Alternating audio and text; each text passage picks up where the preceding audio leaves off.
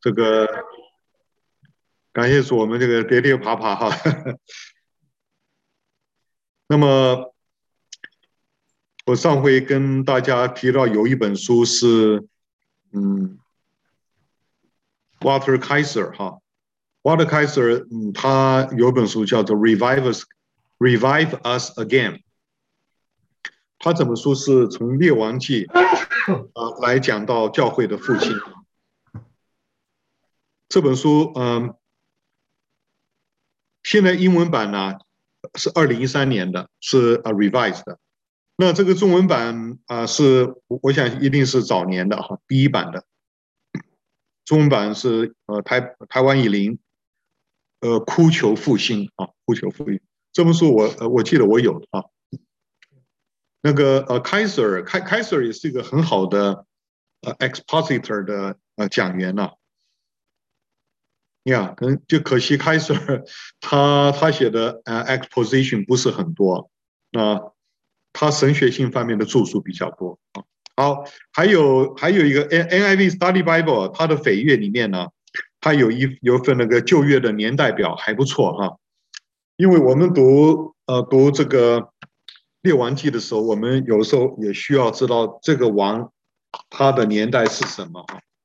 那呃，列王记历代志跟列王记的 chronology 两边是斗不拢的，大家觉得很奇怪，怎么会斗不拢？斗不拢主要原因呢是有 co-regency，意思就是说父亲执政的晚年，把他的太子摆进来了。太子就变成摄政王，那么等到太子即位以后呢，太子他不是从他父亲过世以后开始算他的年，而是从他摄政的时候就算进去了。这样，如果这样的方法去处理的话呢，那么呃，chronology 列王呃列呃这个列王记跟历代是除了一处啊，除了一处，我记得上个时候讲了，除了一处啊就可以 harmonize 了哈。那么嗯。NIV Study Bible，呃，它这个年代表呢，它基本上是呃照着这些呃福音派现在所公认的这个年表，呃来制作的哈。OK，那么犹大国从分裂以后，从罗伯安起到西底家，呃包包括那位创位的太后亚他利亚，哦，这个太后呢。那么一共有十九位君王，如果不算这个太后的话，就是十八位啊。呃，这呃这个呃，所以所以我们读这个列王记啊，不太容易。为什么？它是犹大国跟以色列国，它中间照着年代的开展，两边讲来讲去的哈。啊，特别是有几个王，像呢，嗯，约兰。还有还是亚玛谢什么的，两边都有同名同样的名字，所以搞得你会有点呃混淆啊。所以好，我想那个读我读这个呃列王的话呢，如果你熟读历代志的话，历呃历代志下的话，从这个所罗门一直读到西里家，因为呃历代志他不处理北国，他只只只处理正朔的南国犹大国。你这样读下去，这十九个君王啊，包括十十八个君王，加上呃亚呃亚他利亚啊这个创位的那个事情就比较清楚了啊。其实亚他利亚朝呃最主要是靠那个祭司耶和耶大，所以最后你注意我我们我们到下次开课就知道，约哈斯死的时候没有没有没有站入到王的陵寝，站在王的陵寝是谁呢？是耶和耶大，圣经只是这样这样记述，所以这个有点意味，就是说，从呃列王记的角度认为，犹大国历史的王是那位大祭司耶和耶大，而不是啊、那位约哈斯，因为约哈斯等到大祭司过世以后，他就倒行逆施啊，就成为一个很糟糕的王啊。好，我想我们今天就呃看到呃，因为列王记上呢。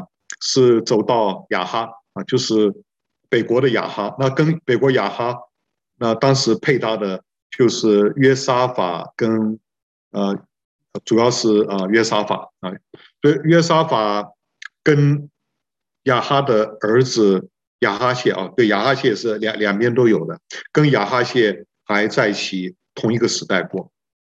好，那么我们今天来看一下这个列王记上的上卷，一共有二十二章啊。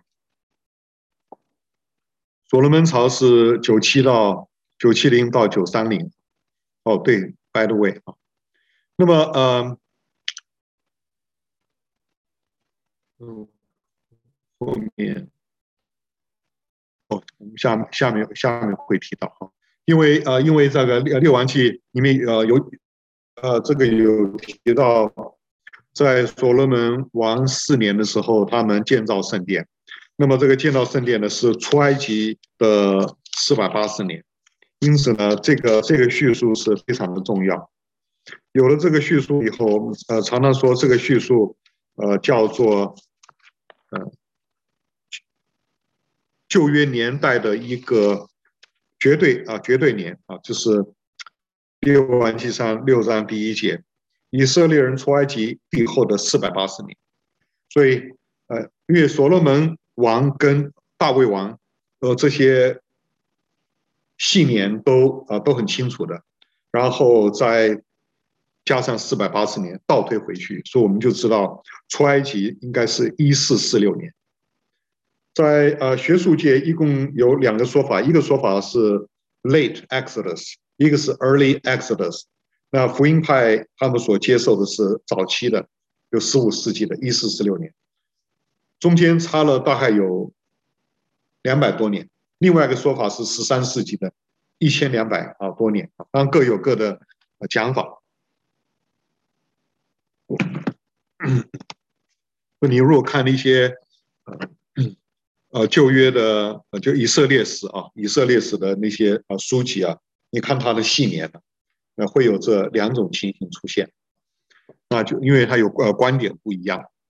从纯考古的角度呢，有的人是比较觉得一十三世纪主前十三世纪的出埃及是比较合理的。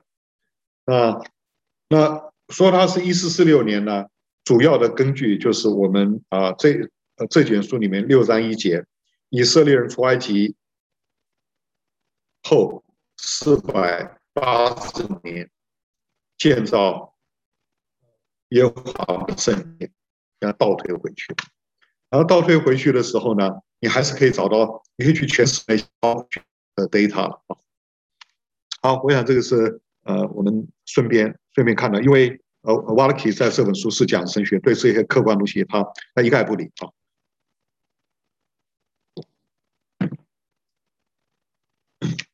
好，我们看到这呃十九个王朝里面呢。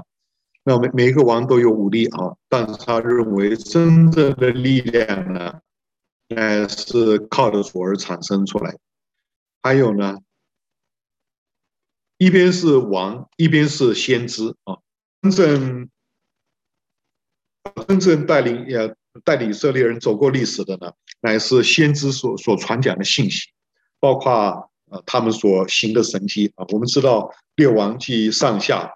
呃，交代了两个主要的北国的呃先知以利亚跟以利沙。那么这两个先知呢，我们常说他们是非著作的先知。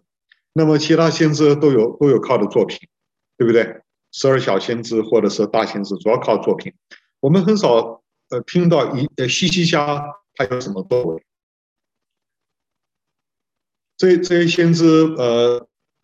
他们没有什么，没有什么地啊，和他们传讲了很多信息，信息给以色列人带来了一些的影响力啊。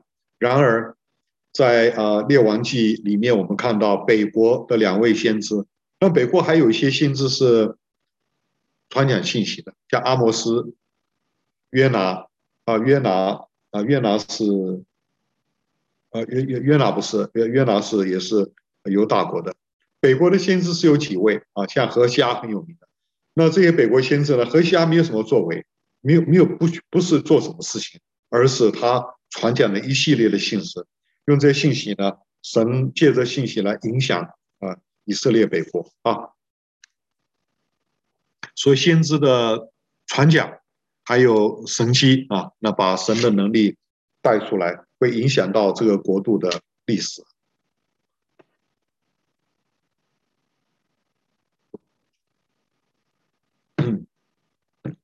那我们真的是要读以色列人的历史哈，严格来说，应该把把先知摆进来。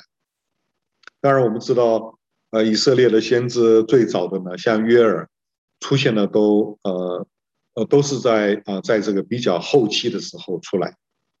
越是到了呃以色列国要灭亡，或者是犹大国呃碰到了外侮，先是亚述，后是巴比伦。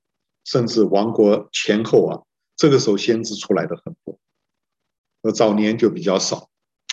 呃早年的先知，我们这个呃，我们这个历呃历代史上也看得到，有有的有的是呃，大部分是有名字，他们呃替神出来讲一些话，然后就呃就消失在啊历史里，因为他们没有留下所谓的作品啊，也没有呃没有行一些啊一些。像神机啊产生的故事，所以我们对他的认识就比较片面。或有些先知是很有趣的啊，呃，像呃列王记上呃最后的这这位啊先知啊，就是米该亚啊，很幽默的，很幽默的。亚哈王把他招上来，叫他发预言，哦，他就他就发了一些，他就讲了一些预言，那个王就很生气。我要我要怎么讲，你才给我讲真语？因为他就他就把假先知预言复述一遍，因为他知道米该亚是专属专说凶言，不说吉语啊，他尽尽讲尽讲不好听的话。米米该，你要听真的，好，那我讲真的。于是他把真的讲完以后，他就被啊亚哈亚哈囚禁起来，然后他跟亚哈挑战说：“看我讲的是真的还还假的？我要讲的真的话呢？”那你就呃回不来了。的确来说，亚哈那次的战争呢，他跟着假先知的信息，他就出去跟亚兰亚兰人交战了。因为亚兰人过去都是亚哈的手下败将，所以亚哈出去呃出征的时候是信心满满的啊。所以这些这些看起来这个先知啊都很有呃风骨的。那你看他这个预言这些话，呃产生的这些故事是非常有趣的。好，我们从呃列王记的交错排列分析中，我们看到啊。这个枢纽中最黑暗的是，呃，暗利的王朝。我们来看，先看一下，这个是呃整个列王记上呃上下啊，从列王记上一章到列王记下二十五章，一共四十七章。那么前面是呃联合王国所罗门的时代，那后面呢是仅存犹犹大国，然后北国分裂，北国的覆亡，那呃以色列和。犹大诸诸王之间的啊这些历史啊，下面也有啊，上下都有。那中间的转折呢，是在列王记上十七章到列呃列王记下十一章，这有多少章呢？五，有十六章。这十六章的篇幅，它都是讲到一个北国的王朝，叫做暗利。这暗利在整个北国一百多年的历史里面呢。是最啊最强大的，而且君王比较多点，大概是三位吧，也不过三位。三位以后他他就复完了。不过这些王，你看亚哈亚哈那个这个产生的故事非常的多，因为而而且在暗利王朝里面呢，先知以利亚出现了，因为他主要是对付啊、对付巴力，暗呃他们是呃拜巴力。那巴力啊，是一个等于是是一个比较新新的一个，本来就有了，但是到了亚哈朝的时候呢，因为娶了耶洗别，这个巴力变成他们的国教，那国教不得了了，那个变成皇家用皇家力量在在推啊。那耶洗别是一个非常厉害的女人，因为她的经营呢，那么整个以色列国一共有在嗯，我们我们待会儿会看到以利亚出来挑战的时候。有四百个巴力，四百五十个啊亚瑟拉的那个假先知，总共八百五十位啊。所以以利亚在呃加密山顶一比八百五挑战他们啊。所以这个案例王朝，我们我们方才说这个这个叫做枢纽啊，这个枢纽这个转折的部分呢，呃，也正是呃整个列王时代最黑暗的时代。因为这个最黑暗的时代呢，它的主角其实不是主啊，而是先知两位先知，伊利亚和以利沙，因为他们呃蒙神差遣来对抗巴力的崇拜。他们当然也传信息，但是呢，他们同时有神迹，所以呃，旧约除了摩西的神迹之外，最多的就是伊利亚跟以利沙。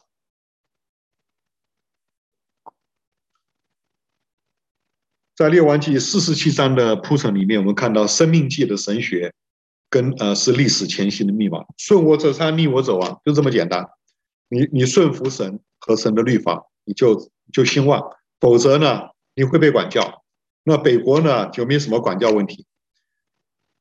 北国到灭呃到最后他就灭亡，因为神也不存留你的王朝。那神给大卫的应许是你的你。你的后裔一直有人不断的坐在你的宝座上，所以虽然后来北呃南国犹大国所谓灭亡了，可是后来被掳归回的所罗巴伯还是犹大支派的，对不对？那么等到主耶稣降生的时候，呃，天使预报降生，和他真的降生都强调耶稣是坐在大卫的宝座上啊。所以，这历史家在撰写啊《列王记》的时候，他是有史料的，他呢会提到啊这些史料很多地方啊，我这边只举了一处哈，《列王记》上十一章四十一节。那他他怎么说呢？啊，十一章四十一节，他说所罗门其余的事，凡他所行的和他的智慧，都写在所罗门记上。我们也知道，呃。呃，大卫，呃，这个大卫的王朝，他们有所谓史官。那后来，我想都有史官啊。所罗门的朝代也有也有史官，就像古代啊司马迁他们这种史官。史官呢，就是专门来记述啊发生了什么事啊。就是上上个礼拜，我有一本书，请一个弟兄帮我校稿。这个弟兄校稿的时候，我有一个字写错了。他纠正我的时候呢，他说这个成语呢是谁讲的？是宋濂。那我就跟他回应，哎，我说真是真是不好意思，我我的我的这个就是我的父亲出生在浙江浦江，一个很小的县份。咱们这个小县呢，只在整个历史上只出过最有名的人，就是元朝末年清啊明明朝初年的宋濂。这个宋濂呢。后来啊、明太祖就吩咐叫他去写元史。那么从前的史官有两种，一种是同时代的史官，他不断记录这个君王做的事情，然后等到这个朝代完了，下面一个朝代上来的时候，他会来修你的史。我我我把你这个国家摧毁，但是呢，我要知道你的兴衰是怎么兴衰法，他会有写一些史料。所以这个旧约也是一样啊。啊，每个每个时代啊都有很多的史料。那么啊，《列王记》的作者在写这这卷书的时候呢，他把这些从前史料，有的是先知史官收集起来，来共同编编出了一本啊《列王记》。那等到以斯拉他在写历代志的时候，那那那他他的取舍就不太一样，他有他的目的。那而且这些史料也有时候也出现在啊。以赛亚书，以赛亚书，历代志，以赛亚书，列王记，有有的时候他们甚至在呃一些先知书里面，有些经文它会啊重复出现。好，记载列王者公式登基啊，什么时候呃呃做了多少年的王，什么时候死的，是不是？那然后到了王国分裂的时候，还会说。北国什么王登基的时候，南国是什么王在做王？南国什么王登基的时候，北国呃王是谁在做王？等等，这交互登记哈，对，呃，等于是年代的参考。所以学者就根据这些的资料嘛，把把那个旧约列王记的年代表，把它把它做了出来啊。我想这个在很多的呃参考书里面可以看得到这些这些年代表。那各王的政绩黑白分明，因为呃，耶和华神呢是照着他的恩约啊在治理以色列，就是前面讲顺我者昌，逆我者亡。我们来看一下六列王记的解经啊，他的神学思思维。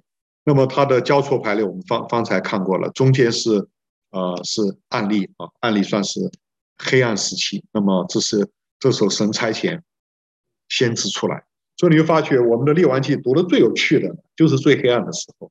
最黑暗的时候呢，有先知出来行神迹，有先知出来传讲信息。你你看，那北国要覆完的时候，哇！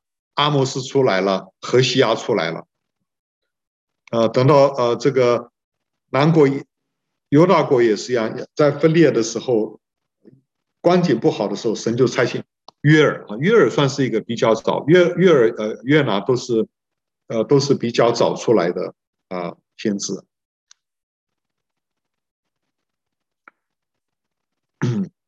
最恶的君呢，算是马拉西啊，真的。马拉西，而且他执政最久，五十五年啊，无出其右者。犹大国之所以灭亡，犹大国走了一个不归路，就是他过了一个不回归点。马拉西这个王啊，他有个非常敬虔的爸爸，非常敬虔的儿子，他的老爸是西西家，他的儿子是约西亚。我真的不懂，他怎么会有这么敬虔的爸爸？更不懂他怎么会有这么爱主的儿子约西亚，他就是一个混球。那么这个人呢，在呃列王记啊没有没有给他好的评语，呃，但是历代志呢就说啊，他在他执政的后期，他悔改了，他居然呃悔改了，干了多少的坏事？他虽然是悔改没有错，但是王犹大王国的那个父王啊，是因为他所犯的罪，在列王记。下二十四章说的啊，他坏坏到神已经决定不拯救犹大国，是在马拉西在朝的时候，所以约西亚上来，虽然是整个犹大国三百多年最辉煌的一次的大复兴，然而没有办法扭转他的父亲带给这个国家的灾难。北国没有一个好玩啊。不是拜金牛犊，就是拜巴黎，或者两者兼而有之。他转折在案例王朝，最精彩的对决呢，就是以利亚跟耶呃耶洗别，呃在加密山上的那个呃对决，是个属灵的征战啊。好，那所罗门，我们先看所罗门啊，所罗门一共有十一章啊，他算是一个大君王。这个时候还是属于 United，全国是只有一个一个。啊，王朝过了所罗门以后，王国就分裂。那关乎所罗门这十一章，它的它是 A 啊。你可以你发觉它中间有一个呃一个呃转折，这个转折呢，就是所罗门在建造他自己的建筑，而且这个建筑呢，好像是跟建建皇宫跟建圣殿有点在竞赛。竞赛，事实上，他自己的宫殿呢的规模比圣殿还要还要大。他都盖了七年，圣殿盖了十三呃七年半吧，圣殿盖了盖了十三年。这个也不是说久战的啊，那是他这个建造是同时间建造呢，还是一先一后？有有可能是一先一后吧，或者是圣殿到了尾声的时候。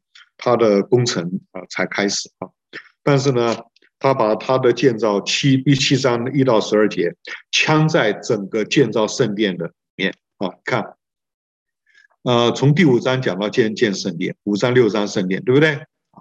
然后完了以后呢，第七章第八章继续讲建圣殿，在讲圣建圣殿的中间，他枪进去了他的建造宫殿啊。那么这个排列呢？就有意让我们看到，那么他的一生呢的转折点就在乎他的建造宫殿，所以他的建造宫殿，我我觉得时间可能在建完圣殿之后。那这里为什么要把它摆在这里呢？就代表这个建造圣殿它的属灵的意义来说呢，说因为它的建造他自己的宫殿呢，成为他所罗门王朝的或他个人灵命的一个转折点，因为他。盖啊这个宫殿呢，盖的非常大，超豪华。嗯嗯，呃，还有所罗门晚年呢，后来他的百姓弃他而去，是因为他他等于是暴政，他给老百姓非常重的那个那个啊役劳，就像是呃中国古代啊税赋，当然税赋就重了啊，要税还有他他要呃征这个民工啊，都要去去给去给皇家去呃建造这些殿，那这些呢啊导致民怨，民怨最后呢啊导致于这个罗波安上来以后，他没有没有呃舒缓他父亲所带来这个这种的暴政了，而且他说呃我的小拇指比我爸爸的腰都还粗啊，讲完这种话以后啊。老百姓就跟他说说再见了，我们待会儿会看，所以这个整个他这个是叫做呃交错排列。我说我觉得以色列人啊，犹大文学写起来很奇怪啊，怎么你你会发觉不管是诗篇还是叙述文字，它这个交错排列几乎是他们的 standard，几乎是啊，当然也也有也有另外一种排列，我们今天也会看到。那这样的一个排列你去看的时候，那所罗门你看前半部呢？是他好的时候，后半部时候是开开始走下坡的时候啊。可能有人说，所罗门他晚年悔改了，悔改以后他就写了传道书，嗯，然后呢，他跟主又恢复亲近了，他就写了雅歌。我觉得这些都是先画靶再再射箭啊。按照这个实际的 data 来看呢，这个时候的所罗门写得出传道书吗？I doubt it，写得出雅歌真言吗？我都很怀疑。我觉得他这个都是早年，他早年他的智慧啊，这边也讲了一点，他把智慧啊用在主身上的时候写出来。但后面呢，第一，他把智慧用在自己身上的时候，这个就是犯犯规啊，他犯了《生命记》十七章的规。好，来看，嗯，王朝兴衰的转折啊，就在乎他新建。圣殿和建造宫殿，你可以建宫殿，你不需要建的这么样的豪华。他的老爸都没有，大卫都没有。大卫一生征战啊，所罗门的征战很少，对不对？因为他已经太平。他父亲一生征战，照理讲可以好好建造，没有，他父亲并没有。神没有说你不能建造宫殿，神说你不能建造圣殿了。那我相信大卫也没有建造什么宫殿。圣殿是为了敬拜独一的神，而他的宫殿呢，因为他有很多的嫔妃，这些妃嫔呢都是有异教亲啊，一共多少？七百个妃，三百个嫔啊！哇，来自联合国啊，埃及、摩亚、亚门，这这些这些嘛，通通都是拜偶像，这些拜偶像呃地方娶来的公主，这些就是一种外交，一种政治外交。那么和这个和亲也合的太过分了哈，那那么他他就要建造各式样的宫宫殿来，可能有一个有一个宫殿是呃比较有摩摩押风味的，有的是埃及风味的，啊，他也娶过呃埃及来的呃这个女子作为他的早年吧啊，最早的我记得呃列王记上他开始上来的时候。他最早他就娶了埃及，应该都是贵族、公主等等流啊。然后在殿外呢，还给了他们建造丘坛。那你想，从摩摩押娶来的公主做了他的呃妃或嫔，他见了丘坛，他来丘坛干嘛？他一定是拜他们摩押人的偶像嘛，是不是？你想这些事情是不是触动神的愤怒啊？OK。啊，前面呃开头王呃所罗门王朝开始跟所罗门呃王朝受到管教，都是有先知出来讲话。拿单帮他争取到王位，但是亚西亚就起来，呃，他起来说，不是起来说，他把他的衣服脱下来撕成十二片，把十片就给耶罗波安，说耶罗波安，你将来神耶和华上给你十个支派。你要好好干啊！你要照着律法律法来侍奉主啊，啊，你好好做的话，神祝福你；要是不好好做，神必要惩罚你。这是出于这个先知亚西亚。B 和 B Pro 那是主为了管教所罗门啊，在 B Pro 的时候，后面主就兴起了哈达利汛啊，这是黄灯。等到亚西亚出来讲话的时候，红灯亮，十二支派已经准备要出去了。所以换句话说，呃，王国的分裂其实不要怪他的儿子罗普安，要怪他自己，他自己种下了分裂的种子。只是到他儿子身上的时候，真正的分裂了。他在的时候，黄灯亮，而且红灯也亮，就是先知亚西亚，在这个罗伯安朝一开始的时候，就把四个支派给出去了。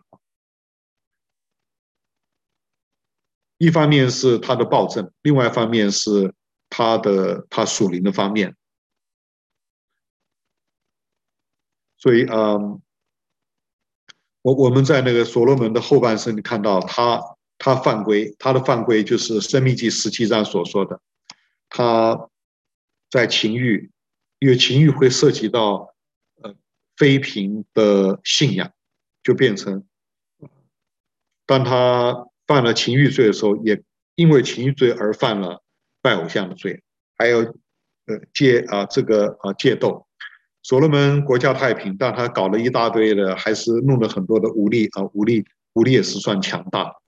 因为所罗门时候，他的版图一直到北边，一直到 Euphrates 幼发拉底河，还得啊，他还到那个他斯去啊，去呃去去进口纯金啊啊，金金啊，很好的金子。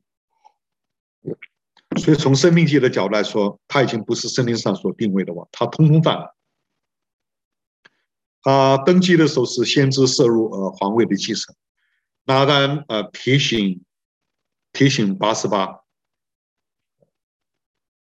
大卫王曾经应许你，你的儿子要登基。现在亚多尼亚在那边蠢动，亚多尼亚是老三，他要准备夺嫡啊，准备准备要不是夺嫡，要准备把王位给抢下来啊。所以，呃，拿单的介入呢，于是八十八去，呃，去向大卫呈请，大卫就实现他的诺言，把他的骡子给了他的儿子所罗门，叫儿叫，而且叫呃祭司沙督等，呃，到到基训，用帐幕里面的圣膏油给他的儿子所罗门膏立，膏立以后呢，就呼喊他，所罗门做完了，所罗门做完了，全城震动哈。所以就这样。那么大卫这边是大卫的死，大卫是，呃，在在这个历代志上呢，二十二到二九一共有八章的篇幅，是父亲交代儿子，你要建立一个君尊祭祀的国度啊，那是那是大卫晚年最成熟的做最成熟的东西啊。那么在呃列王记呢？呃，第二章的这十二这这十二节，大卫呃死之前，他交代三件事：恩待巴西来的众子，我逃难的时候他怎么待我？但是不要忘掉另外两个人，一个是约押啊，大卫对约押那是忍了一辈子，他们两个人是呃是恐怖平衡，约押拱他做王，但是呢，他被拱得很不舒服，不能不给他不可能不给他做元帅。但他做了元帅，他帮他做了很多的军，但是有时候约押也也帮了啊大卫的忙啊，也的确，呃有的时候的确是如此。好，anyway，约押他这个人呢，恶人，你不要让他活下去，你想办法除掉他。还有四美，有四美，四美四美这个看那个大卫不行的时候，就奚落他。等大卫班师回朝，第一个就跑去跟大卫啊道歉。所以 anyway，到最后。呃，下面我们看到哈，所罗门呃在开始的时候呢，他除掉三个人，他的哥哥亚多尼亚、约雅还有示美。被杀了以后，那个结论就是，因此他的国位就坚定了，因为亚多尼亚一直就是虎视眈眈吧，就是想要做王嘛，而且约押是他的元帅啊，亚嗯只要这两个人在首都耶路撒冷，所罗门始终是不安的，对不对？他有他的党派，有他的他的他的武力等等啊。当这些被除掉以后，对他来说国威经历。他四美呢，牵涉到便雅悯支派。呃，大所罗门早期的应许呢，就是神应许他，因为呃他呃这个。他去啊敬拜主的时候呢，那么夜里在即便去献祭的时候，夜里他看到异象啊，耶和华就说：“你要求什么？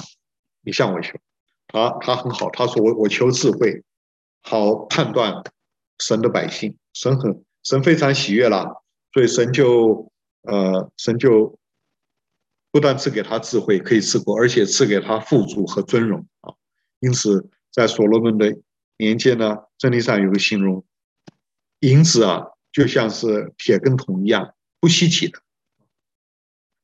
而且所罗门年间，金子啊，每一年啊，每一年都会从他施进口，所以他他他不但是武功强盛、经济发达，而且他的商贸也是很厉害。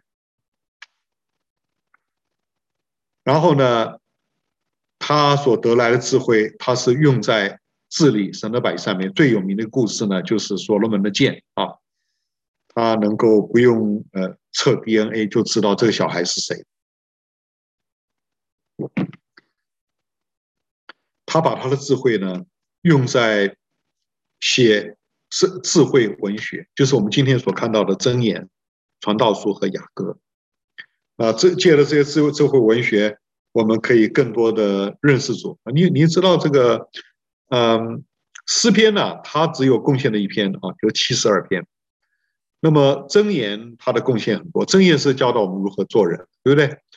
如何敬畏神。呃，传道书呢，呃，是让我们可以说，嗯，这个日光之下一切都是虚空的。那传道书不是叫我们认识虚空，而是叫我们在。虚空的岁月中，虚空的世界里面，如何因着敬畏神而享受神给我们的上好？而传道书 其实不是讲虚空，是讲如何过一个丰满的人生呢？应该这样说哈。雅歌呢，那是当然讲到我们跟主的关系，好像良人啊，良人跟呃苏拉密女这种甜美的关系啊。所以从列王记来看的话，所罗门的晚年是堕落。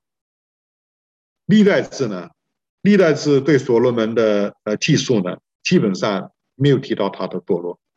那么只有在历代之下第十章呢，啊、呃、提到一些所罗门的虐待百姓，OK，提到一点点，因为他大大兴土木嘛，一定会要争啊争这个民工啊，像秦始皇的时代是如此。隋炀帝。隋炀帝如果不搞大运河，可能他的王朝还能够能够存续下去啊。他不要去争这个高丽，他争高丽几回啊？起码两回吧。这个穷兵黩武，好大喜功啊，这个是隋炀帝。那这些老百姓就就你知道这个呃魏晋南北朝结束以后。那么到到到这个，那是魏晋南北朝，对，到这个隋唐啊，隋隋唐，隋隋朝的时候，这个时候因为老百姓要修身养息呀，你在那边大兴土木，那么同样的嘛，走过了四世纪，那老百姓要修修身养息啊，你在那边大兴土木啊。早年不是，他早年不是，就我觉得这三卷诗歌书不是他晚年悔改的作品。我第一个是没有证据，第二个呢，从呃从这个列王记来看的话呢，我我觉得是他早年，他用心在主身上的时候，他属灵光景好的时候写出来的智慧文学。如果你说这是出于他的作品，是那个时候产生出来。然后他的建殿跟建皇皇宫呢，这是一个转捩点啊。虽然呃建造。只有一小段啊，第七章的一到八节叙述建造宫殿，用了十三年。但它规模是比圣殿还要大，大概是圣殿的一点五倍哈。那么，但这个这一小段呢，就这一小段，它变成整个列王记，从列王记上到列王记下，四十七章的枢纽啊，不，我讲错了，呃，这个这一段呢，成为所罗门一生十一章的一个枢纽啊，伸转了一点。那么好，当他把圣殿建好的时候呢，呃，圣殿本身啊，我今天不不去进入。如果你你在出埃及记啊下过功夫啊，出埃及记的那个圣所的会幕的设计啊，有很多地方精神呢是跟圣殿是反复的，但是有啊，它有进步的。呃，譬如说，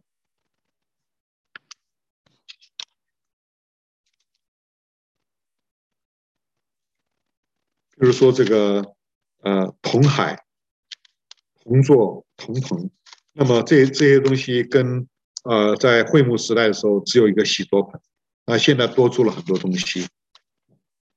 这些我，今天我就呃不去进入细节了哈。那好，我我想重点哈，当这个圣殿盖了七年半，盖好了，那盖好的是呃七年，七年盖好。到十一年看，四年到十一年，那七年盖好的时候呢？所罗门啊，他就一个献殿嘛，要正好是在七月节的做工节的时候，他这个祷告的里面呢，第八章二七这这句话呢，告诉我们圣殿的意思。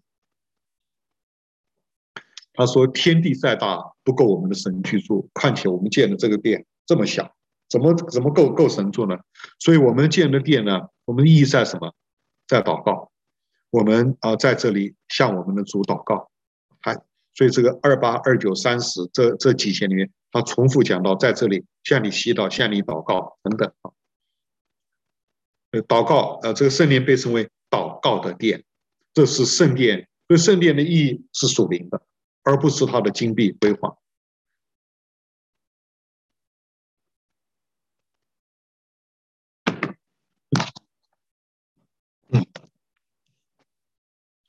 好，那么呃，这个所以神住在天上，所以说这个殿呢是呃神在地上的居所哈。但是意义在哪哪里？意义在说，因为神住在这里嘛，所以我们就来到这里祷告。因为神在住在这里嘛，我们在天涯海角，当我们向这里祷告的时候呢，神就要垂听。所以你看，但以理他被掳到巴比伦的时候，他每天三每每天三三回啊。把窗子打开，向着耶路撒冷祷告。因此，这些呃被掳之民能够归回啊，因为有人祷告，中间包括一位就是但以理，他一直不断的祷告，所以神垂听了。那他的啊很大的祷告里面分成七方面。第一个说，当我们向这里祷告的时候，我们老百姓之间的官司。求你为我们主持公义，那细节不进入啊。那什么主持公义呢？啊，那么呃，神有他的智慧。但当神的百姓受冤屈，向耶路撒冷的圣殿上访的时候啊，不是啊，不是到什么总统府去和上访，而是到圣殿去啊上访去祷告的时候，或者是向着向着圣殿祷告的时候，求你要主持公义啊。呃，定恶人有罪，然后定一人有理，这个是在乎神。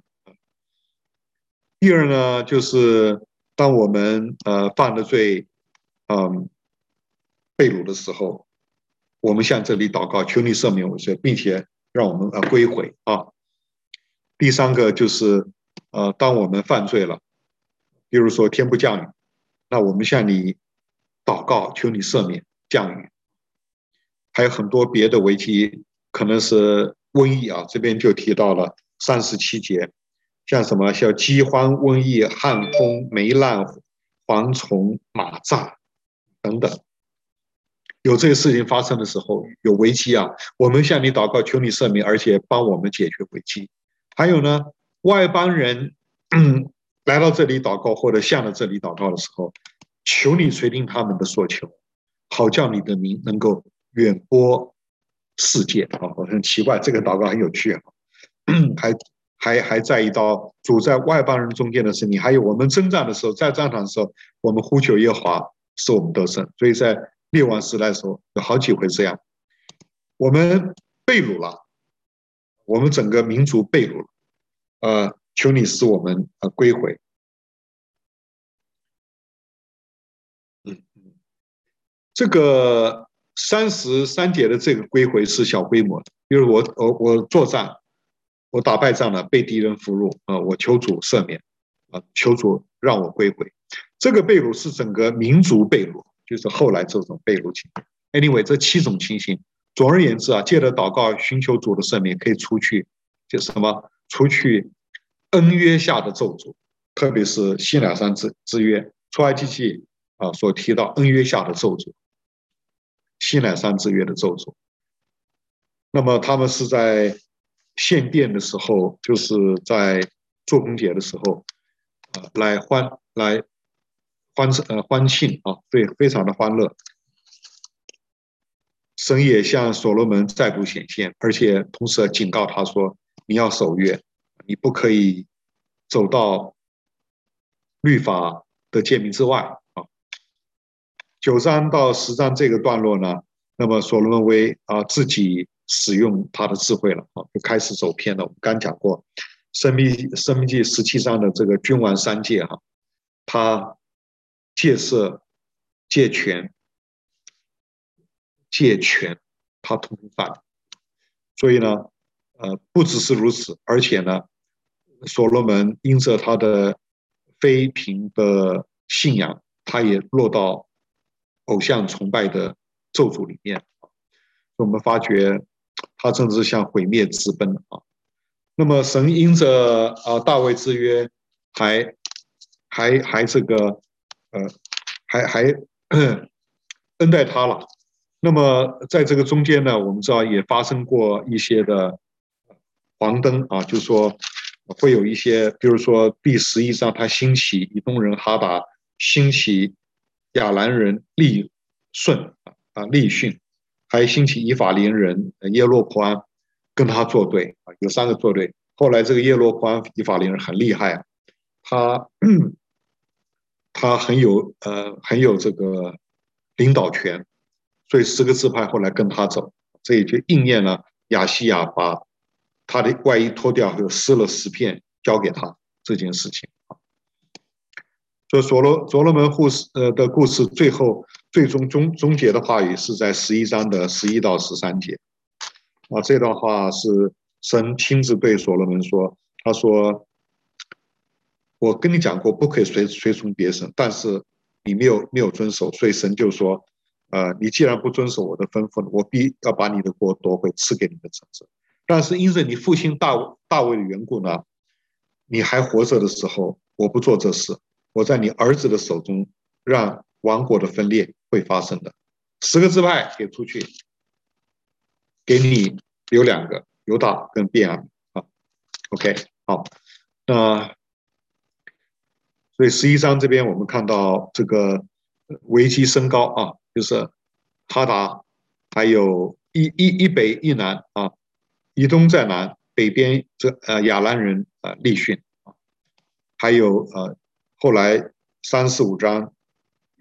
亚亚西亚在所罗门还在的时候就预言了，预言耶罗波安啊，他会得到十十个支派啊，所以这些都原因就是说，因为所罗门的背约，神就按照大卫之约呢来管教他。到了十二章第一节呢，大卫死了，罗波安上来的时候，王国很快的就分裂了。那北国的君王都是拜偶像的，都是金牛犊啊或巴力啊，所以神就兴起先知，用他们口中的话语去砍伐他们。何西阿书六章五节说：“我借先知砍伐他们，以我口中话语杀戮他们。我施行的审判如光发出。”当然，我们知道这些所谓的砍伐都是属灵的，用神的话去劝他们悔改。神人就在掌掌管这个北国这个国度。我们来看这个北国第一个王呢，就是耶罗环，九三一到九一零啊，所以他一共呃在朝二十一年。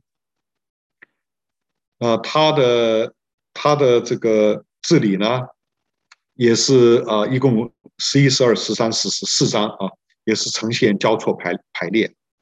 这个交错排列的这个中间呢，就是耶罗波安的罪孽。他的罪孽在在于呢，他搞了一个金牛犊的啊敬拜制度。然后他的王国开始的时候是亚西亚的预言，然后呃结束的时候要结束也是亚西亚出来宣布耶罗波安的沦亡，同一个先知哎，就好像撒母尔，他他高立了撒母耳，但撒母耳不是不是撒母耳，他高立了那个扫罗，当扫罗不行的时候，他也预言扫罗将要将要。父王啊，所以是同一个，所以撒母耳他就经常在主面前哀伤啊，一直哀伤到神说：“你可以醒醒了，你赶快拿起膏油出去干活去啊！我已经找到一个合我心意的人啊，就是就是他也不讲什么名字啊，你你你到伯利恒的耶西家，所以他也不敢去了，因为扫罗知道神在寻找合他心意的人。”所以扫罗一直在注意到全国各地，哈，还有国家机器在防防备这件事情。那么王国的开始是亚西亚预言，王国结束也是亚西亚预言。所罗门统治结束的套语，以及耶罗波安统治结束的套语。B B 就是一个是政治的分歧，这政治分歧呢，就是排斥犹大国的罗波安；先知的分歧呢，就是排斥。犹大的先知，因为犹犹大先知呃预言一些关乎以色列的事情啊。那么先前呢是呃司玛雅做了一些肯定的话，之后先知出来责备耶罗普安啊。中间呢，他这个中间这个呃转折部分呢，就是耶罗波安的罪孽，他发明了新的崇拜。所以我们看到，呃，这个先知的活动真的主导历史的发展，而不是王，乃是发出预言的先知们，他们能够知道什么事情的发生，也看到结局的可畏，虽然事情还没有发生。罗伯安要想想他的先祖大卫，有他祖父了大卫。是怎么逃出喜悦的？那大卫一直是整个王国的楷模嘛，对不对？所以呢，照讲罗伯安呢就应该呃阅读申命记啊，特别是十七章，君王该怎么做，否则他会招来现世报。你因为你不逃出喜悦，主主立刻会啊管教你。那我们看到那个先知呢，他预言罗波安的事情以后呢，哦，不是，他预言耶罗波安的事情啊，以后呢，他他到伯特利去嘛，预言完了以后，他回城的时候，有一个先知叫他，你就留得住一夜吧，他应该立刻要离开，不要住。神的话是这样，但是他没有顺服神的训令，结果第二天他行路时就被狮子咬死了。假如先知不顺服，都会遭受神的审判。那么君王也是一样，是不是？所以他特别讲的这样一个故事，也是讲到说，先知的预言呢是安定在天，一定会发生的。那么这个说预言的先知自己说完预言以后，他没有照着神的话语顺服，而立刻走回走回城。他都遭受了神的审判，就是被狮子咬死。所以神实在是可畏的哈，轻慢不得。王权呢是由主而来，但是主也可以把王权收回去，是君王的顺服诫命与否啊。所以实践呢是道德律的 codification 法典化。那罗马书讲到说，呃，这个世界的功能呢，律法的功能是刻在人的心版上。刻在我们的心里面，我们可以讲普世的人类，包括执政者，都是知所好歹的。那既然知道什么是黑，什么是白，我们都有责任去把这些道德律去付诸实付诸实行。包括，那你会说这个北国南国以色列，因为他们是神的百姓啊，对。但是普世的君王，他都有责任去去啊去去施行道德律。神曾经差遣先知暗利耶罗波安，预言他的。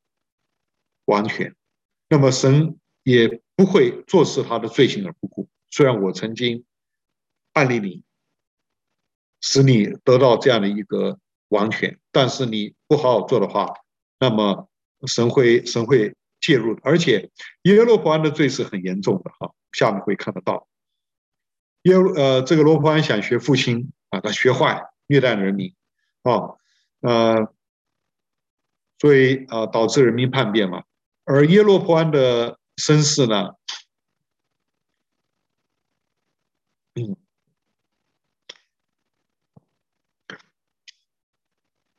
神呢后来就兴起耶罗波安。耶耶罗波安是一个平民领袖，他没有，他不是个贵族，他是他被神兴起啊。然后呢，呃，神就呃高立他来接那四个支派。当，神这样做的时候，神并没有违反。大卫之约，因为大卫这个时候不但会有人啊坐在大卫家的宝座上，所以他留给大卫两个支派啊。嗯，当神兴起耶罗波安做王的时候，神给他的训令是：你要照着律法的教训去做。所以这个呃要求是一致的。耶罗波安在以色列人叛变的时候，他他从埃及回来，因为他开头逃避罗波安的逼迫嘛。他到埃及去了，所以他从埃及回来的时候，有点像，呃，那如果罗波安这个暴君啊，像法老在世的话，那么耶罗波安就有点像摩西的角色了，因为他是来拯救以色列人。亚西亚的预言真的应验了，十个支派就归顺了耶罗波安，他就成了北国王国分裂。那耶罗波安是为了他一己之私啊。啊，这个他这个人是非常创意性的，他搞了一个金牛犊的敬拜体系。或许他读了出埃及记，呃，三十二章，他就想学那个亚伦犯罪的事情所搞的事情。那这个敬拜体系呢，它不只是一个拜金牛犊，而且它是一个体系，它跟立位体系是抗衡。它有祭司，它有有节期，你有你立位体系有的，我这个金牛犊的敬拜也有的。他要获取政治利益，就是叫他的百姓呢，你们永远不要再去想耶路撒冷，你们你们应该到伯特利来啊，到伯特利，不是伯特利事件吧，还是示罗事件之类。他他把他的他把他的这个偶像金牛度的偶像摆在这个地方啊，所以当这个。事件事件，他把他的敬拜中心摆到事件去了耶罗波安。那么，当你创造一个呃一个偶像的时候呢，那不过最糟糕的是，他说这位偶这个偶像呢，他说就是耶和华，他他是仿照这个出埃及记。所以呢，第二届第二届跟第一届不一样，第一届是独一要敬拜独一的真神，第二届。说不要拜偶像，意思是说不要用拜偶像的方法是去敬拜耶和华。所以第二届所对付的不是一般的拜偶像，一般的拜偶像很明显那是不对的。那第二届是特别说以色列人用周周围的少周围的民族拜偶像的方式来敬拜耶和华。亚伦搞的事情就是一个典型。当然，这个神不是真神，是一个。偶像，那这样一来的话呢，以色列人自古以来的那个独一神的敬拜体系被破坏了。说这个罪呢，叫做是以色列人陷在罪里的纳纳罪。这句话在呃列王记上下出现很多次。这个罪最后导致亡国的呃国家灭亡，以至于被掳，都是因为耶罗波安的这个罪。北国主后主前七百三十二年就亡国了，就是因为他的罪啊。所以金牛犊呃为什么这么容易争取民心呢？因为金牛犊它是跟呃 fertility 有关，跟水水土肥沃有关。所以金牛犊之于埃及人，就如同巴利之于迦南人。那迦南人也也有金牛犊。事实上，巴利的偶像有时候是站在金牛犊之上，这样的一个形象。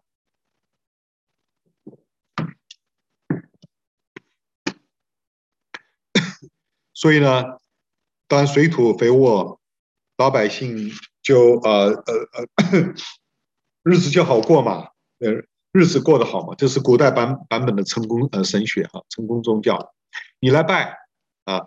你就能成功，你来拜，你能够有很多乱七八糟的享受，所以回应的就很多。那个我想三四几年前，美国的 Robert s u l e r 啊，盖了一个在加州盖了一个水晶教堂，那个教堂后来都已经 bankruptcy 掉了。这巴黎崇拜也是这样一个类似的思维啊。所以这个金牛犊的呃祭坛摧毁是在三百年后，约西亚把它摧毁掉了。列王记下二十三章应验。约西亚的复兴比西西亚更彻底，因为他连什么，连北国的应该就加个北国的邱坛，他都把它摧毁了。在以往的复兴里，摧坛，呃，这个邱坛有摧毁是南国的呃邱坛是是西西家摧毁的，但是没有用。西西家走了以后，他的儿子又把邱坛给恢呃恢复了，所以。西西家啊，那个那个啊马马拉西把它恢复了。马拉西的儿子呢，约西亚再把他这个混球老爸搞的那些拜偶像的邱坛又把它废弃掉。他不但废弃呃犹大国，他把北国的也都啊废弃废弃掉了哈。所以只是邱坛没有废墟这句话在犹大历史中一直不断的出现。OK，我这边列了这边给你们看。那么西西家朝的废去邱坛，毁坏柱像，砍下木，打碎摩西的铜像，哇，这是个大复兴，大复兴。啊，呃，这个约西亚也做类似的工作，不过呢，他不仅在犹大国，而且捞过界，他到北国，那时候北国已经被掳了，所以北国住的人，少数的犹太人之外，啊，以色列人之外，有很多两河流域掳掳掠来的人啊。他在这边啊、也去做属灵和宗教的洁净工作，这是有更大的复兴。神人对耶罗波安预言的应验，OK，有耶罗波安的手枯干了啊，对不对？还有狮子不吃先知的，实际上这两件事情都有个共同的结论，就是啊、呃，这个先知奉耶华的名，指着伯特利的坛和撒玛利亚各城的邱坛之殿。所说的话将来必要应验，将来。那么，呃，这个撒玛利亚各城的邱坛应验呢，是应验在三百年后约西亚的身上。而更早的预言者是摩西，摩西在申命记里面就讲说：你们将来，你们你们不敬拜神，你们会被神从以色列地拔出，会被掳。所以我们看到以色列人能够住在圣地。是因为他们顺服主。那我们问今天的现代以色列人顺服主吗？没有啊。现今天的呃主的启示已经走到了呃新约启示，他们不顺服啊，不但不顺服，而且他们对基督教打压的是全世界最厉害的。在中国你还可以去传福音，但在以色列是是没有办法。所以呃，我我个人不相信说神把。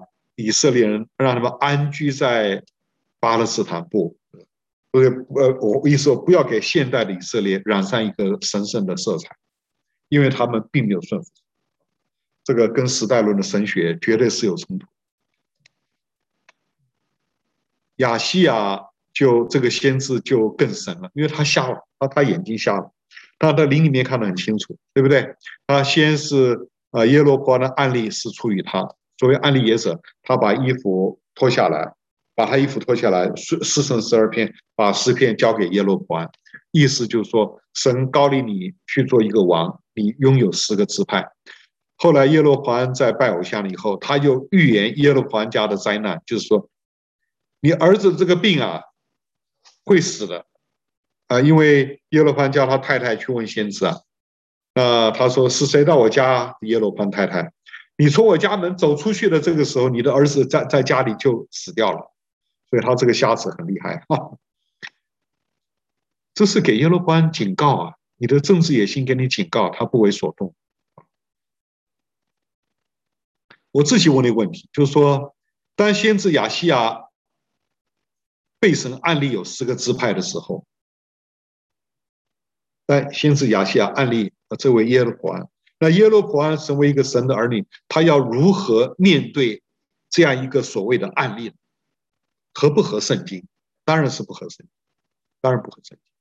那么你想，耶罗波安可不可以对亚呃亚西亚先知说：“我拒绝做这样的王。”我只愿意在大卫王朝做一个讨他喜悦的老百姓，哇，这样应该是一个标准答案，对不对？但是我们知道耶和华是为了要教训大卫家，教训罗普安，于是他要兴起一个人来打击，对不对？那呃，那问那现在问题是，呃，耶罗波安呢，他里面的野心被这样的一个。一个说法挑动了，他就跳进去，是为了他心中的野心了。他并不是为了要服务百姓啊，为要拯救什么呃罗波安手下暴政的百姓。不，他更没有意思说我要来敬拜敬拜主，不是不，他是为了他的他的野心。所以这件事情啊，主要是主要是啊，神让这件事情发生。触碰到所罗巴啊，触碰触触碰到耶罗波安心中的那个野心。那任何一个人碰到一件事情，不要说主感动我，你要问你的 motivation 动机是什么？motivation 重要。好，我们来看十四到十五，一共讲到三个王啊，罗伯安、呃，罗伯安、亚比安和亚撒这三个王啊，在列王记的技术都很很简单了。呃，我们知道罗盘是所罗门的儿子了，他十分堕落，怎么堕落呢？你看他堕落，他在各青翠高杆之下呢，修邱坛拜偶像，立柱像和木偶，这是牵涉到拜亚瑟拉。亚瑟拉是女神，女拜女神为什么立柱像？这个柱像其实啊，在这个宗教学来说是一种阳具崇拜。那包括巴勒斯坦也是一样。用阳具崇拜去敬拜亚瑟拉，因此阳具崇拜的庙里面，它有什么？有孌童，让那些女人来拜的时候，他们能够有一些性享受，就正如同啊一些一些啊拜偶像的啊巴黎的庙里面有一些所谓的呃女性的那些呃神庙妓，来让敬拜的男性得到一种。一种犯罪的性满足是一样的，所以这个，对十家十呃十诫这个道德律哈，前四诫跟后六诫是息息啊相关的。你敬拜真神，后面就顺；你不敬拜真神，后面就乱。所以后面啊，列王记啊上第十四章的后半段就讲了埃及王四煞的入侵。是为了神，为了要管教罗波安的拜偶像这件事情呢，在历代志有提到，但历代志没有讲到是为了管教罗波安，因为罗罗波安的案子在历代志也轻描淡写。这个呃，这个呃，历代志还讲到说，嗯，罗波安面对四杀的危机呢，他在主面前自卑，自卑。因此呢，神还给他一些恩惠啊。好，我们来看下面一个王是亚亚比亚或亚比亚。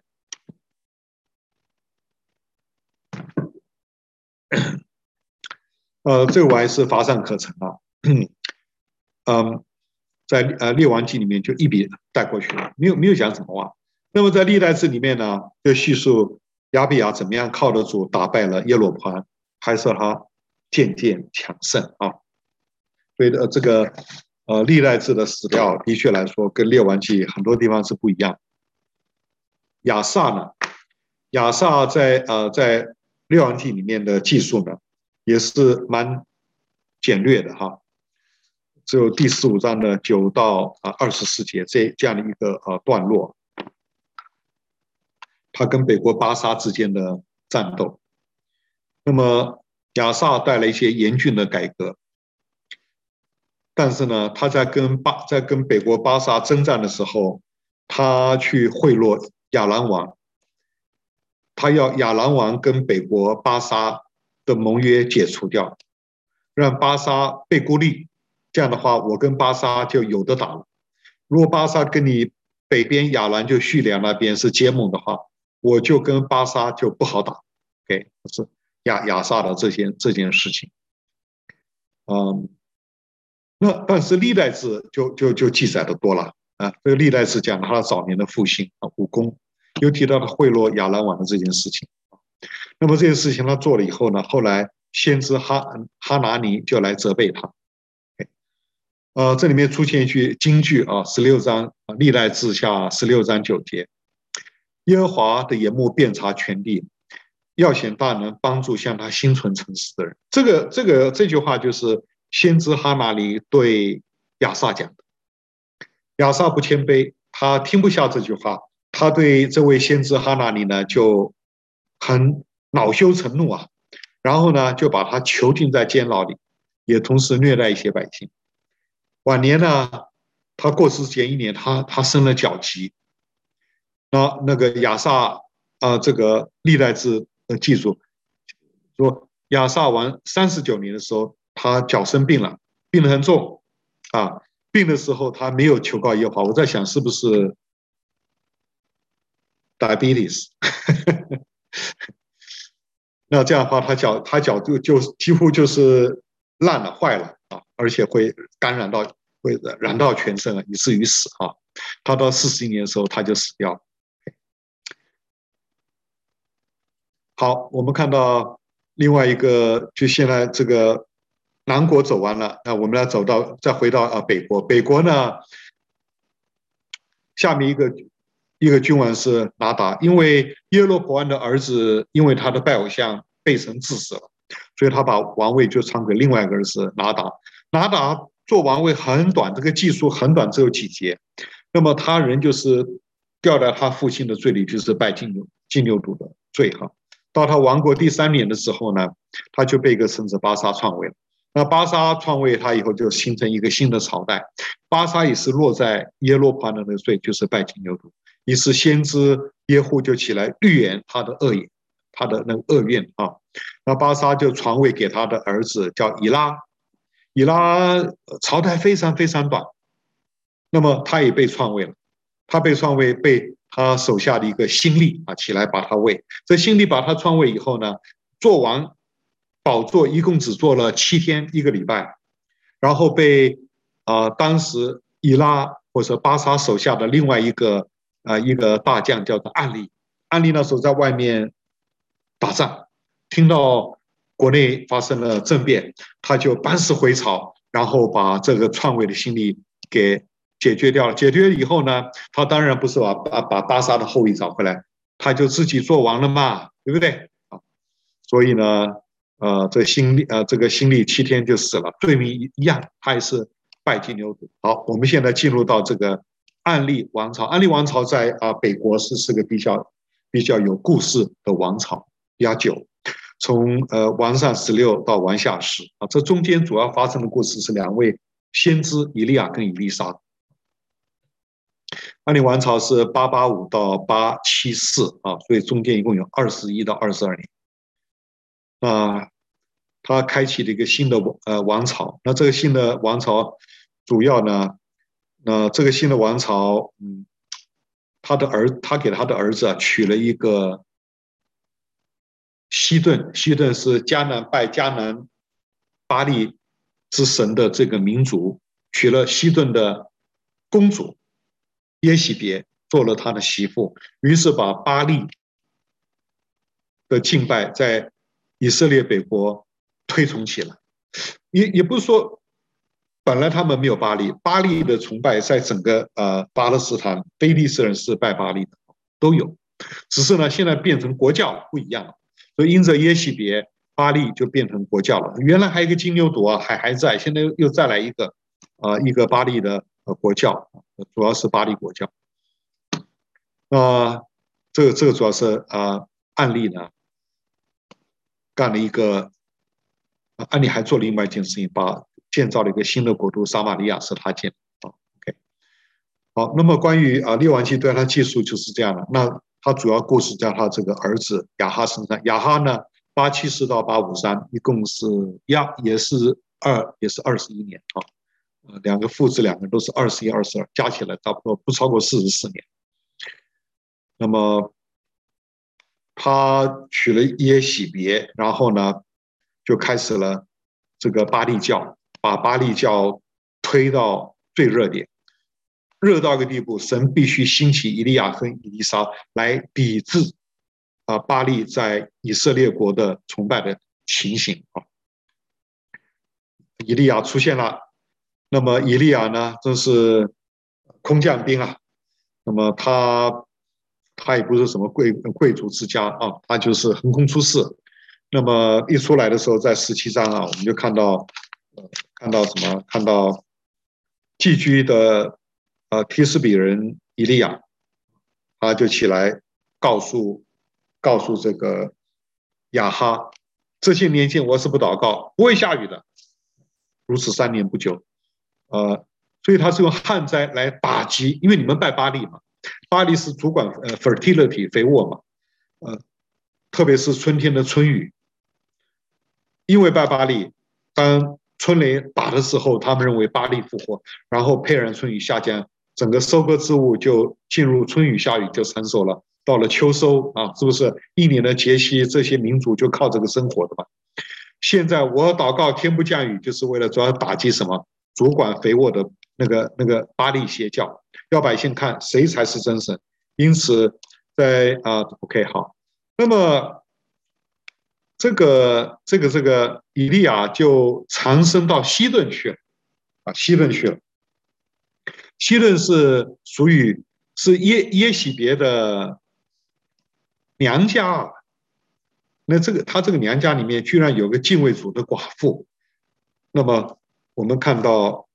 以利沙呃，以利亚就住在那个寡妇那儿，跟他说：“你要是做面给我吃，你的油、你的面都不会少的，不是？”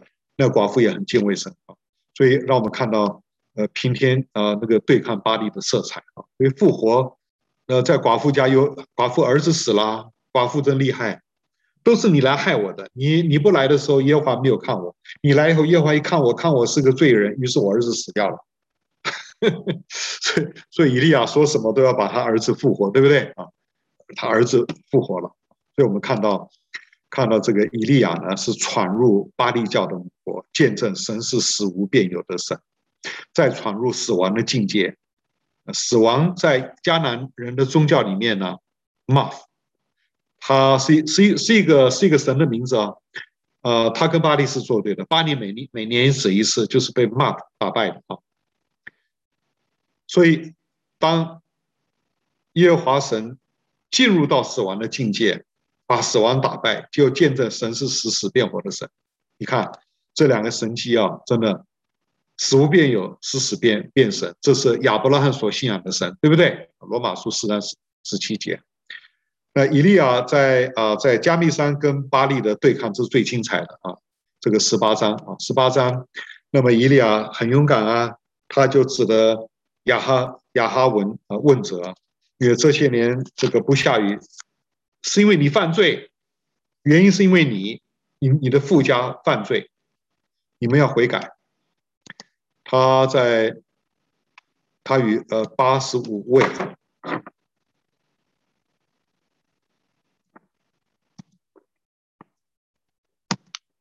假先知在加密山顶斗法。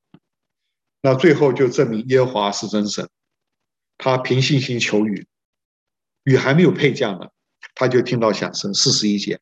然后呢，他看到天边一片云，他就叫他们，就呃，特别是告诉告诉他的这个亚哈王，你赶快下山，待会儿就来不及了。凭信心。所以在加密山顶的以利亚是一个模样。可是当以利亚下山来到了耶斯列啊，他就走样了，因为这个时候这个耶洗别就放话：今天，今天呢、我若不死你以利亚的性命呢、像那些死掉之先知的性命一样。愿我的神明重重的降罚于我。你说耶和华是真神，所以下雨；我说巴力是真神，所以我要取你的项上人头。但以利亚听到这句话很奇怪啊，他就起来逃命啊，逃命啊，呃，逃到了旷野，坐在罗藤树下求死。OK，后来天使两次把他叫醒，叫他吃吃喝喝。有了力量，他才走了四十昼夜，来到了河烈山，来到一个山洞啊。这个山洞搞不好就是当初摩西遇见耶和华的这个地方啊。哦，这一段的这个文学分析是另外另外一种哈。我们看到这是呢，也这这种的啊，以色列呃文学排列是比较少。A B C D E F G H，好，这边呢 A B C D E F G，你这个跳过去啊，这个。这个 E prime F prime G prime H prime 呃跳，然后跳到我讲错了，这个不是单个的，就是 A B C D E F G H 啊，所以呢，那中间转折点在这里，转转折点在在这个地方，就是火后有微小的声音，在火后有微小声音之前呢，是耶和华的话临到，这个时候我们看到是呃是神跟。先知之间的对话啊，这个之后呢，神又问话，问话都一样。伊利亚，你在干嘛？伊利亚说：哇，我大发热心啊，全以色列人都死光光了，只有我一个人忠心啊，他们还要杀我啊，我这么样为耶和华忠心啊，人们还是要杀我等等，和放录音带一样。那前面呃，嗯。这个第十一节，耶和华就说话了：“你出来，不要躲在洞里面，啊，站在山上，站在我的面前。然后呢，有裂缝，有地震，有有火，可是都没有耶和华。然后火后有微小的声音，啊，呃，到了啊这个下面这个开始的时候，十三节的下面这一句，啊，那伊利亚就出来了。”用外衣蒙上脸呢，站在洞口，因为他遇见神，他这个还是有羞愧嘛啊。耶和华就还是又问他了，你你在干嘛？他又在放录音带，我大发热心，人们要杀我。那耶和华就说话了，哎，这说话不说话怎么样？呃，这个时候说话就是要起来命令他，命令他，叫他说你要起来高干活啦，以利亚，不要在那边呃哼哼哈哈，你起来干活。高哈薛、高耶户、高以利沙，然后下面十七节就来解释，因为将来躲避哈薛之刀的会被耶户杀掉，啊，这个耶户不是先知耶户，是另外一个耶户，被耶户杀，然后耶耶户没有杀掉呢，要以利沙来杀，以利沙就是用用那个神的话属灵的杀，就说怎么来说，我都要把以色列北国的巴力敬拜，借着各种手段，借着武力。借着属灵的手呢，把巴力的崇拜从以色列国把它根除掉，啊，所以这是神兴起以利亚、以利沙的目的。最后呢，然后神啊告诉告诉他说，有七千人未曾向巴力这个拜过，这很漂亮。你看，第一个循环最后是结束在哪里？微小的声音啊，有没有？第二循环最后结束在什么？在七千人未曾向巴力敬拜。我告诉你。这两个 H 是 corresponding，什么叫做火后有微小声音？意思就是说，在以色列人中间，我耶和华还是在说话的。我借着那未曾敬拜巴力的七千人，有微小的声音。我告诉你啊，啊，这个解经实在是非常非常的漂亮啊，非常漂亮。那么呃，还有就是说，神在这里大大的使用软弱的以利亚。OK，呃，而且到了到了火后微小声音的时候呢，所以呢，这个火后微，因为神要让以利亚知道你你找到主没有嘛？他看到裂风，看到地震，看到火，耶和华都不在里面了。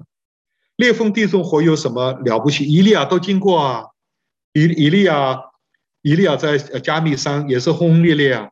那要问你，耶和华有没有在在里面吗？那以利亚说：当然有啊，耶和华听我祷告，把那个那个什么，把那个牲畜都收了嘛，fine。但是神今天告诉他说，因为。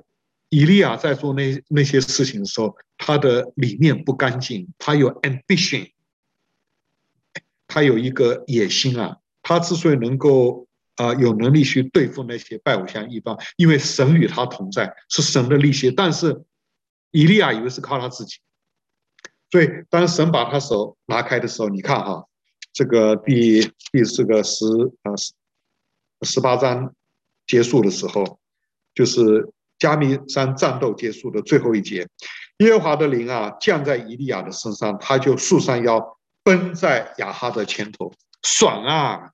可这个时候爽的时候，你要知道，到底是我的恩赐、我的力量，还是耶华的能能力、耶华的恩惠，要搞清楚。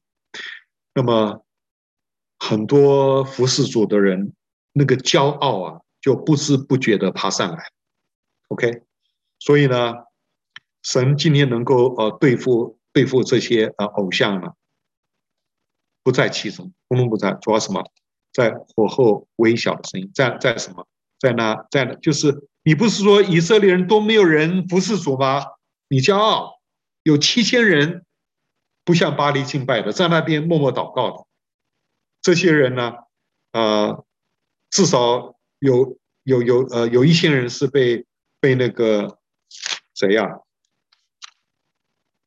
呀，这后面，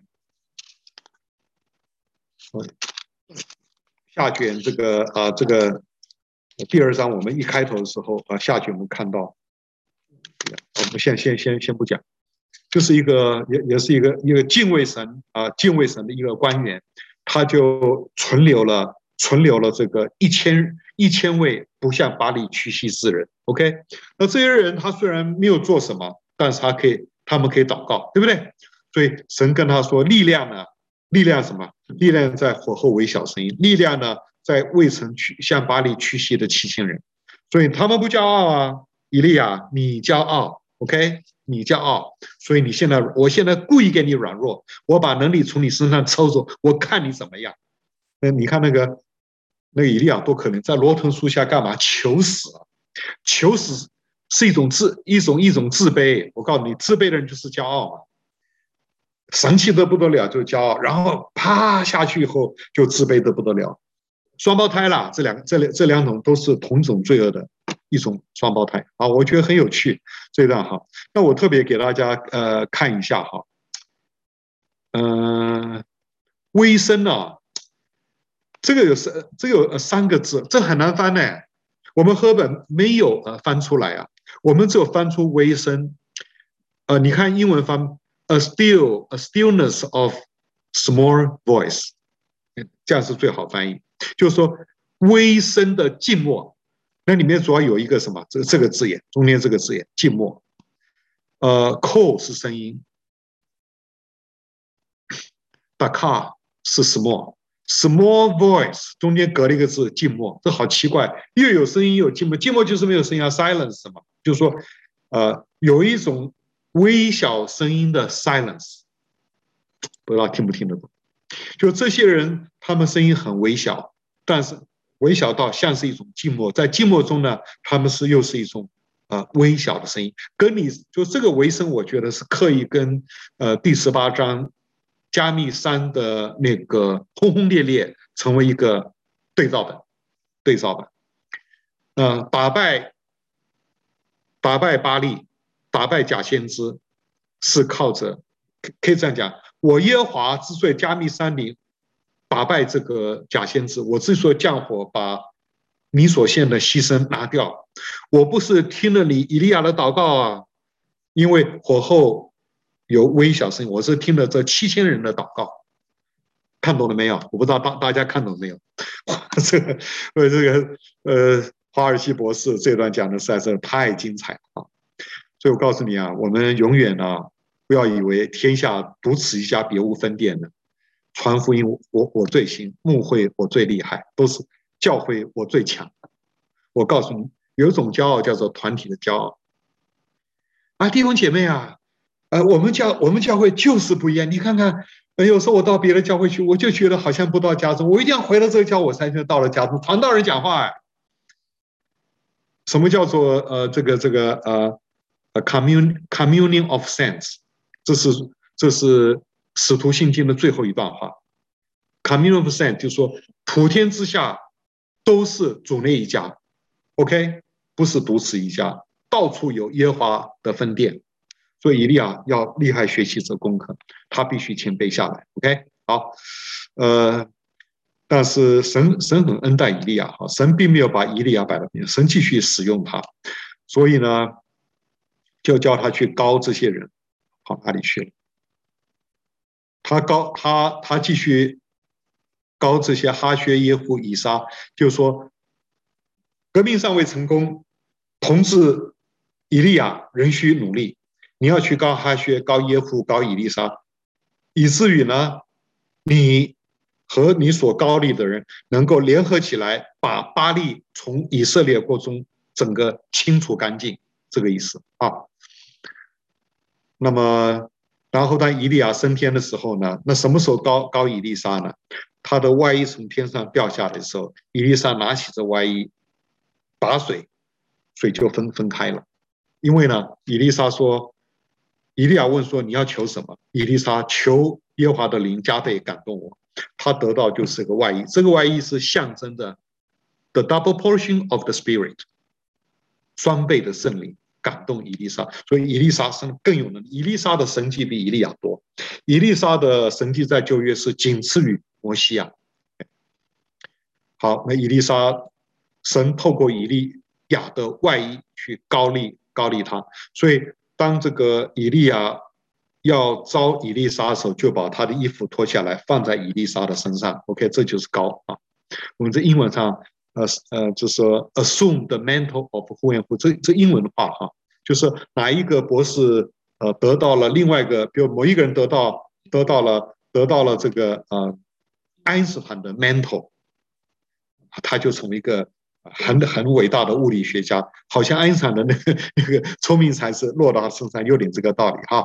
好吧，要这个九点钟了，我们看到约啊约沙法快完了哈啊啊亚哈啊亚哈这个搞了搞了这个呃半天呢，那么呃我我们先来来看这个亚哈哈，亚哈是巴力崇拜最主要一个王嘛啊，他跟亚兰就北边的叙利亚的战争啊。打过两回，很奇怪啊！这个敬拜巴力的王，神还是站在他这边。神的目的呢，是要亚哈学习耶和华才是真神。借着两次的胜利，亚哈没有明白耶和华是真神，也没有顺服耶和华命令去灭绝 Karen，灭绝敌人。所以神就怎么说呢？因为你没有顺服我的命令，这是这个是两面的，OK。你顺顺我者昌，逆我者亡。所以呢，亚兰王没死，死的是你，就说对不对？因为你你不消灭敌人，那么你会被敌人消灭。果然不错，他后来跟跟那个亚兰王战争在啊、在创呃列王记上二十二章的时候，在那次战役的时候，那么他就在沙场上被亚亚兰的部队一箭就射中他，然后死了，拖出去死掉了。好，那么在这个加密呃这个加密山事件之后呢，呃，亚哈他对罗伯的房地产很有兴趣。罗罗伯有个葡萄园，他想得到葡萄园，他跟他买，罗伯不卖，他说这是我的祖产，以色列祖产不能随便卖的啊，因为呃涉及到敬畏耶和华。可是啊那个。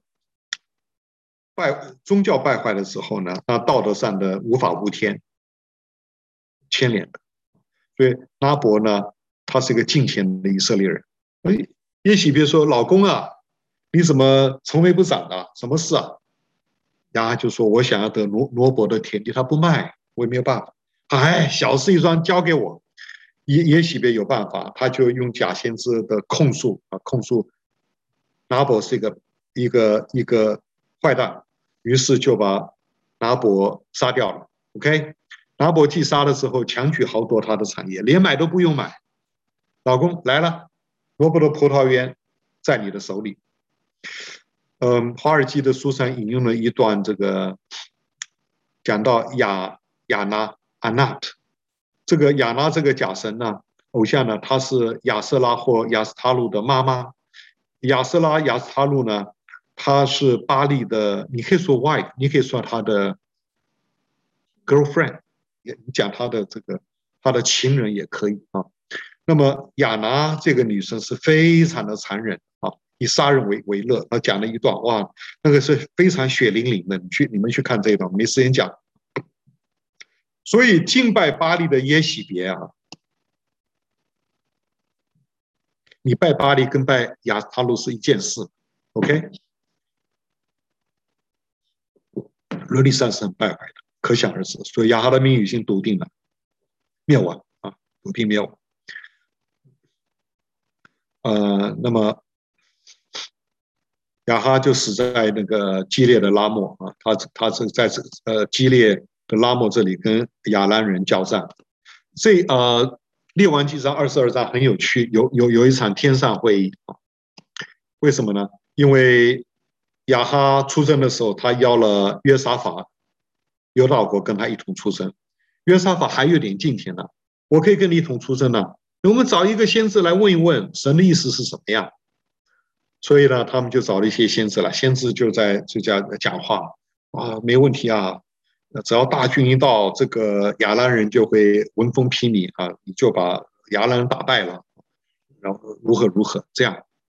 当然，这不行，那个是这个约沙法有没有敬拜耶华的先知呢？啊，他们是有一个啊，这个就是米盖亚，把米盖亚找来了。米该，你预言，米该就讲了一讲的话跟假先知一模一样，所以亚哈就很生气。我要怎么说你，你才会讲真话？那他讲假话，他又不听；讲真话，他又很生气啊，是不是？他就讲真话，讲真话的时候，他看到天，这是耶和华的跟前有一个会议，在会议中呢，耶和华就在问了：谁可以做那个谎言的灵？欢迎灵啊，去勾引亚哈出去征战。于是有一个邪灵就跳出来，我愿意。啊，说话就说你去吧。那么，呃，像这样的一件事情，所以意思就是说，现在现在这个米盖亚真先知呢，他就告诉亚哈，这些讲你喜欢听的那些的假先知的话，那些话是谎言的灵进到他们心中讲出来的，你听吗？后来，呃，他就被亚哈关起来了。米米盖亚说：“你如果能够平安回来，就是耶华没有借我说，说真话。众民啊，你们都要听听耶华的真话。我们知道，在这次战役的里面，亚哈就死在啊战场上啊。我这边这个这个这个这个，就让我们很稀罕的看到啊，在耶华在天上的这场会议，很稀罕。还有另外一场是在啊约伯记的第一章、第二章，有点类似的。”所以这个天上会议开的时候，邪灵在那边跑来跑去。约沙法王是列列王记对他的琢磨不多，只强调他是明君啊。他最大的人生败笔呢，就是跟亚哈王结亲。结亲以后呢，耶洗别的那个女儿叫做亚他利亚，就娶进了犹大国。后来亚他利亚做了太后以后，就就做了呃。犹大国的武则天，他要篡位，他就篡位了。啊，后来呃，祭司耶和耶耶大，呃，来一个来来一个忠心啊，把把这个亚他利亚给杀掉了，恢复了犹大国的大卫王朝。后来呢，约沙法王跟亚哈同盟出兵讨伐拉末，刚看过了啊。那么先知耶户来责备他，他还干了另外一件事情，就是跟。呃，亚哈死以后，他的儿子亚哈谢合作去他斯淘金啊，但是呢没有成功，因为神把他的船给破坏掉。去哈斯淘金是所罗门干的事儿，他讲学学所罗门，结果神把他破坏，因为特别是你要去跟亚哈谢合作干嘛呢？好，亚哈谢就是亚哈的儿子啊的亚哈谢。那么呃，这个在这个王上的记载比较少啊。那我们看到以利亚呢，他恢复知识以后呢，在列王记下第一章、第二章呢，就起来对付拜巴力的拜巴力教的亚哈谢王。啊，我们就停在这里。好，今天多用了十一分钟啊。那个加密山塞，迦密山上的那个征战实在是写的太好了啊！我第一次读懂什么叫做呃火候有微小的声音，应该这样翻译：火候火候有微小声音的静默，这是 conflicting，微有微声的静默。啊，你看那个英文翻译 NIV 还 ESV 是这样翻。OK，好，我们就先有个祷告。天父，我们感谢你，今天让我们很快的时间，呃，走完了列王记上，我们也求主，呃，让我们从列王记中学习更深的智慧来服侍你。祷告奉耶稣的名，阿门。